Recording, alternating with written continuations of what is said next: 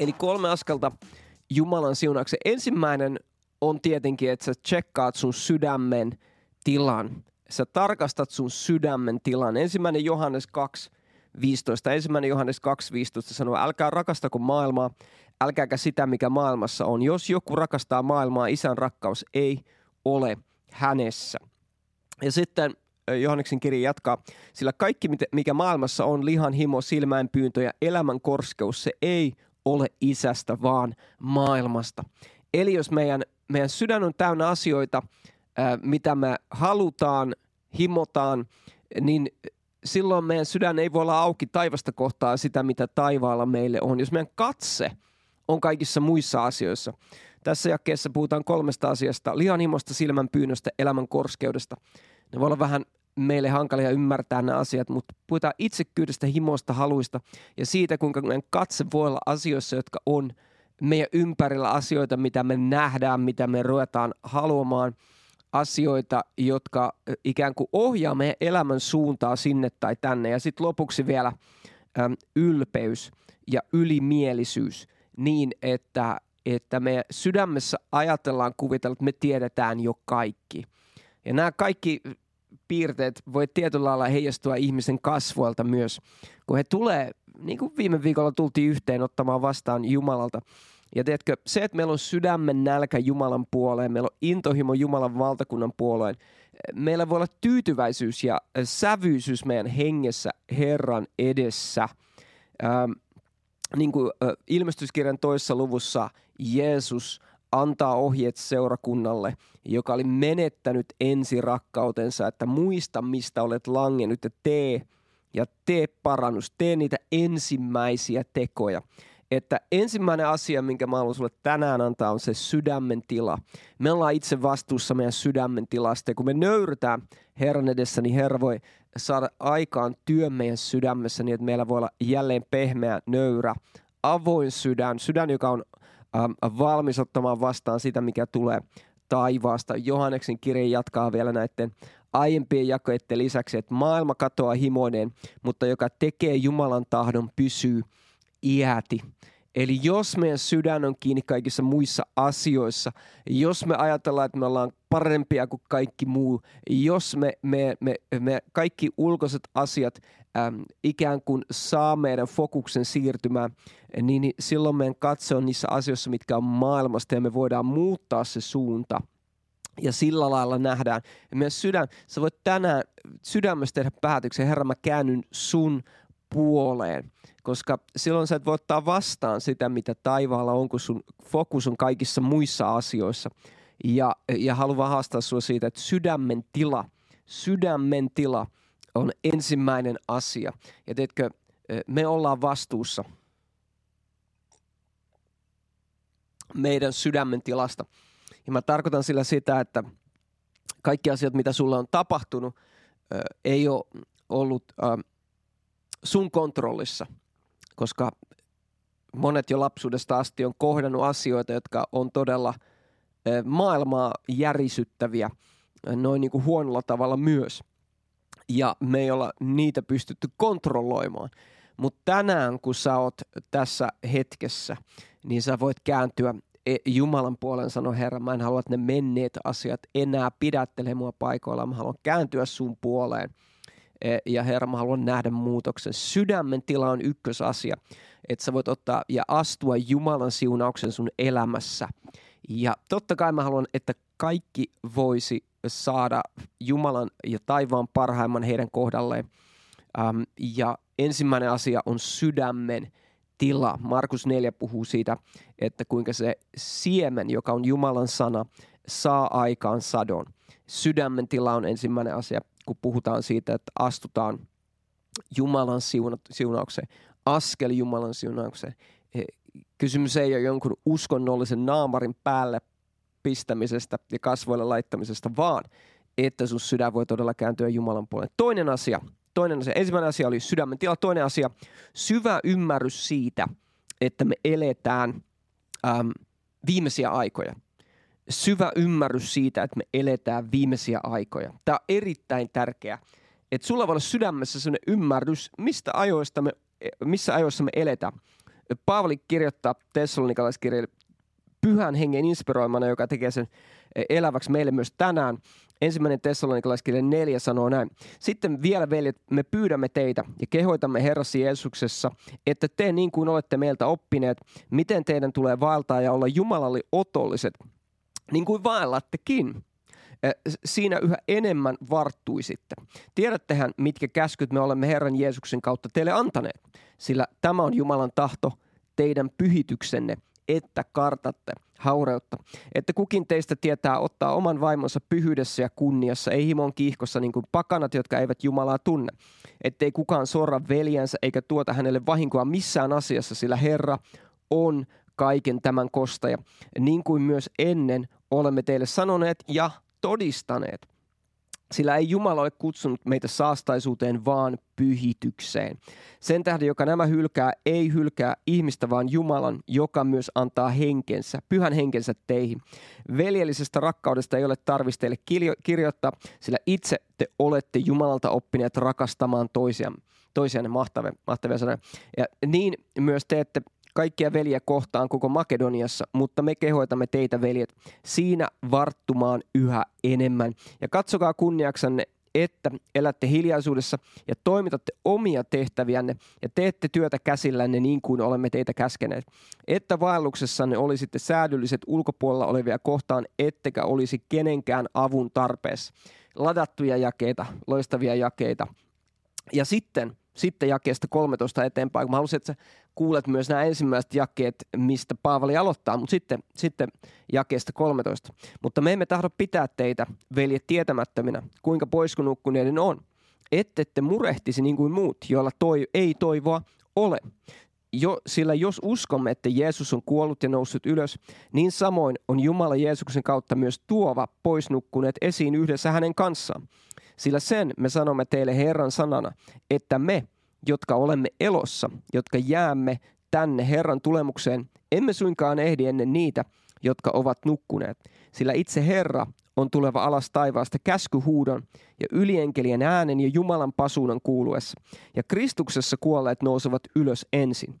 Sitten meidät, jotka olemme elossa, jotka olemme jääneet tänne, temmataan yhdessä – heidän kanssaan pilvissä Herraa vastaan yläilmoihin, ja niin me saamme aina olla Herran kanssa. Niin lohduttakaa siis toisianne näillä sanoilla. Aika mahtavasti. Eh, lohduttakaa siis toisianne näillä sanoilla. Toisessa Tessalonikalaiskirjassa vastaavasti puhutaan siitä, kuinka nämä sanat vahvistaa meitä, kuinka nämä sanat inspiroi meitä, saa halun meidän, meidän sydämissä myös, että me halutaan nähdä että se sana saa tehdä työn, koska me ymmärretään, missä ajassa me eletään. Kuinka, huomaan, kuinka Paavali laittaa itsensä tämän kaiken keskelle. Eli kaikkien näiden asioiden keskellä Paavali sanoo, että kun me, hän puhuu tästä ajasta, missä me eletään. Se aika, missä me eletään, on se, että seuraava merkittävä profeetallinen tapahtuma, josta Raamattu puhuu, on seurakunnan ylöstempaus. Ja siihen meidän tulee olla valmiina, koska silloin kun se tapahtuu, meidän ei ole enää aikaa valmistautua, vaan tulee olla valmiina. Ja tässä äm, ä, raamatun paikassa Paavali tuo lohdutuksen sen ymmärryksen kautta, että mitä aikoja me eletään. Tämä ei tiedätkö, edes ole 80-luku, tämä ei ole edes 90-luku, vaan me eletään oikeasti mahtavi, tämä on ihan mahtava aika, missä me saadaan tänään elää. Ja kun me ymmärretään, että mitä aikoja me eletään, niin se tuo myös eri näkökulman. Sä katsot eri lailla, kun sä ymmärrät ää, raamatun valossa, että missä ajassa me eletään. Se tuo lohdutuksen, se tuo sulle rauhan, se tuo selkeyden, se tuo sulle vahvuuden, se tuo myös sulle innon saada asioita, asioita aikaan. Um, toinen Tessalonikalaiskirja 2.15 sanoo, niin seisokaa veljet lujina ja pitäkää kiinni niistä opetuksista, joita olette oppineet joko meidän puheestamme tai kirjeistämme. Puhutaan lujuudesta siitä näiden tapahtumien ö, valossa, mitkä pian tapahtuu. Et me ei olla niin ne, joilla ei toivoa ole, vaan meillä on toivo ja meillä on tulevaisuus ja toivo Raamattu puhuu autuasta toivosta, siunatusta toivosta. Ja me voidaan lujasti pitää sanasta kiinni. Raamattu sanoo myös, ilmestyskirjan ensimmäisessä luvussa kolmannessa jakeessa, että autuassa, joka lukee, ja autuat ne, jotka kuulevat tämän profetian sanat ja ottavat vaarin siitä, mitä siihen kirjoitettu on, sillä aika on lähellä. Jotain tapahtuu, kun me ymmärretään, että missä ajassa me oikeasti eletään. Meidän silmät aukeaa ja me tajutaan, että hyvät hyssykät, jos näin voi sanoa. Me eletään mielenkiintoista aikaa, innostavaa aikaa ja tämä on kunnia-asia elää tänä aikana. Ja, ja vaikka me kohdataan haasteita, tilanteita, niin tiedätkö, kun me ymmärretään se aika, mitä me eletään, niin se saa aikaan myös meissä semmoista janoa. Ja me halutaan nähdä ne siunaukset, mitä Herralla meille tätä aikaa varten on. Meidän katse kääntyy meistä itsestämme pois ihmiskuntaa, ihmisiä kohtaan, ihmisiä meidän lähellä, ihmisiä meidän maassa, ihmisiä meidän kaupungissa, joita me halutaan auttaa, koska me tiedetään, että aika on lähellä. Ja me tarvitaan siihen Herran apua. Ja tiedätkö, aika on loppumassa, aika on käymässä vähin. Ja se tuo meille kirkkaan, selkeän näkökyvyn näitä aikoja varten. Hämmennys häviää, sekannus, kaikenlaiset äm, mielen solmut aukeaa, kun me ymmärtää, että kerta kaikkiaan nyt on, tiedätkö, nyt on, tiedätkö, todellakin viimeiset ajat käynnissä ja meidän tulee ottaa kiinni Jumalan mahdollisuuksista näitä asioita varten. Kertauksena niille, jotka tulitte mukaan, kolme askelta Jumalan siunaukseen tsekkaa myöhemmin alusta asti läpi, jos tulit nyt mukaan. Mutta ensimmäinen oli sydämen tila, josta me ollaan vastuussa. Toinen syvä ymmärrys siitä, että elämme viimeisiä aikoja. Kolmanneksi ja viimeiseksi asiaksi, niin kirkas näky. Kolmas ja viimeinen asia, minkä mä sanon sulle tänään, jaan sulle tänään, kirkas näky. Sanalaskut 29.18 sanoo, että kun, kun ei ole näkyä, kansa villiintyy. Autua se, joka ottaa opetuksen varteen. Kun ei ole näkyä, kansa villiintyy. Joku sanoo, Tommi, mulla ei ole näkyä. No adoptoi meidän näky. Tavoitetaan koko Suomi. Jaetaan evankeliumia, nostetaan ihmisiä esille heidän paikkansa. Ja tämä on näky, johon varmaan monet voi helposti liittyä mukaan. Ja Herra on antanut meille siihen työvälineitä, mutta sä voit liittyä mukaan tuu mukaan toisen näkyyn. Älä jää vaan kotiin istumaan ja istu käsien päälle siellä sohvatuolilla ja sano, että mä odottelen täällä, kunnes Herra antaa mulle nämä. Ei kun lähde aktiivisesti mukaan. Kirkas näky muuttaa sen, että miten sä näet itses. Se muuttaa sen, että miten sä näet maailman ja sä ymmärrät sen, että hei mulla on aha, mulla on tehtävä. Sut on suunniteltu toimimaan selkeässä ja, ja kirkkaassa taivaallisessa näyssä, ei vaan viettämään aikaa. Ja tiedätkö, monet pelaa pelejä, pelaa, katsoo urheilua, ja, ja, ja tota, no niin, harrastaa kaikenlaisia harrastuksia, mut, ja, ja tota, mä sanoin, että kaikissa näissä olisi jotain vikaa, kun niitä kohtuudella harrastetaan, mutta tiedätkö, monet niistä antaa vaan semmoista äh, onnistumisen fiilistä sen sijaan, että me saataisiin, tiedätkö, taivaasta se näky ja sitten me voitaisiin astua siihen ja saataisiin todella nähdä Jumalan valtakunnan asioiden etenevän meidän elämässä.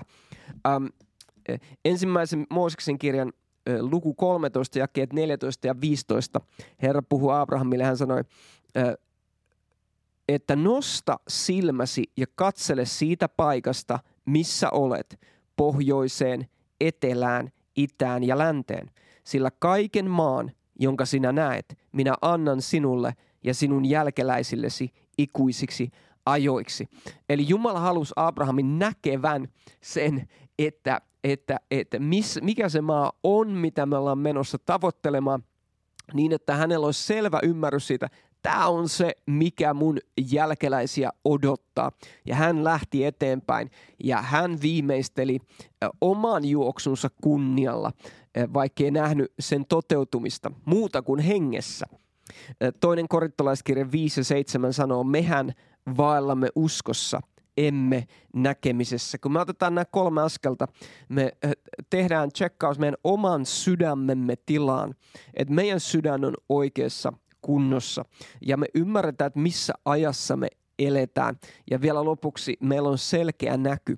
Niin teetkö, kun sä tuut esimerkiksi tällaiseen um, tilaisuuteen, niin kuin meillä oli viime viikolla, niin, niin sä tuut ihan toisenlaisella tunnelmalla, sä tuut toisenlaisella odotuksella, sä tuut toisenlaisella mielenkiinnolla, sä tuut toisenlaisella um, ymmärryksellä, koska sä et ole tullut vaan vastaanottamaan itseäsi varten, sä et ole tullut vaan tsekkailemaan, vaan kun sä ymmärrät, että kun sun sydän on, on avoin Herran puoleen, sä tiedät missä ajassa sä elät ja te tiedät, että on tehtävä tehtävänä, joka Herra on sulle ja sä tiedät, että yksin Jumalan voimasta sä voit nähdä sen tulevan toteen. Niin tiedätkö, se muuttaa, muuttaa sun näkökulman. Um, se muuttaa sun näkökulman asioihin, koska sä tiedät, että, että yksin Herra voi antaa sulle sen voiman nähdä sen muutoksen. Ja saatat oman vastuun, oman paikkasi. Yksin me ei voida kaikkea tehdä, mutta yhdessä me voidaan saada se aikaan. Sulla on sun oma paikka ja mulla on mun oma paikka ja yhdessä me voidaan mennä eteenpäin. Ja vaikka sä olisit jostain toisesta yhteydestä, toisesta kaupungista mukana tässä lähetyksessä tänään, niin mä haluan rohkaista sua, että pidä sun sydän oikeassa asemassa Jumalan puoleen. Ymmärrä, missä ajoissa me eletään, joka tuo sulle selkeyden ja niin, että sulla voi olla kirkas näky, joka on taivaasta. Ja sä voit olla osana Jumalan suunnitelmaa. Ja yhdessä me nähdään mahtavien asioiden tulevan toteen. Mä rukoilen vielä sun puolesta – ää, tähän lopuksi. Kiitos Herra siitä, että sulla on hyvät suunnitelmat meitä varten. Kiitos Herra siitä, että, että jokainen, joka on ollut mukana tässäkin hetkessä, Herra, kun me ollaan nämä kolme asiaa käyty läpi, Herra, sä voit tehdä ne heille eläväksi. Rakas pyhä henki, ilman sua me ei voida näitä asioita ymmärtää, mutta rakas pyhä henki sun avulla me voidaan nähdä muutos meidän sydämessä – me voidaan nähdä selkeys, kirkkaus ja ymmärrys näissä asioissa ja ajoissa, missä me eletään. Ja Herra, sä voit tehdä eläväksi myös sen näyn. Isä Jeesuksen nimessä me siunaan jokaista mukana tänään. Ja jos on joku, joka ei Herra sinua tunne, kiitos Herra, että he voit tehdä sen päätöksen nyt. Uh, ottaa Herra sinut vastaan, kääntyä Herra sun puoleen. Jos et sä ole tehnyt Jeesuksesta sun oman elämän Herraa vielä, Raamattu sanoo, että jos me uskotaan meidän sydämessä, että Jumala on Jeesuksen kuolleista herättänyt ja tunnustetaan meidän suulla, että hän on meidän Herra, niin me voidaan vastaanottaa pelastus, me voidaan saada elämä. Ja jos sä haluat sen tehdä, sä voit sun sydämestä rukoilla Herran puoleen just nyt sanoa, että rakas Herra, anna mulle mun synnit anteeksi. Herra, mä uskon, että sä olet kuka sä sanot olevasi. Herra, raamatun Jumala – meidän Herramme Jeesuksen Kristuksen isä. Ja mä käännyn Herra sun puoleen tänään ja jätän kaikki muut tämän maailman ja synnin taakseni. Ja käännyn Herra Jeesus sun puoleen ja annan sinulle elämäni. Luovutan kaiken käsisi Herra. Anna minulle uusi elämä. Ja tänään kutsun sinut Herra, tule elämäni Herraksi. Amen. Amen.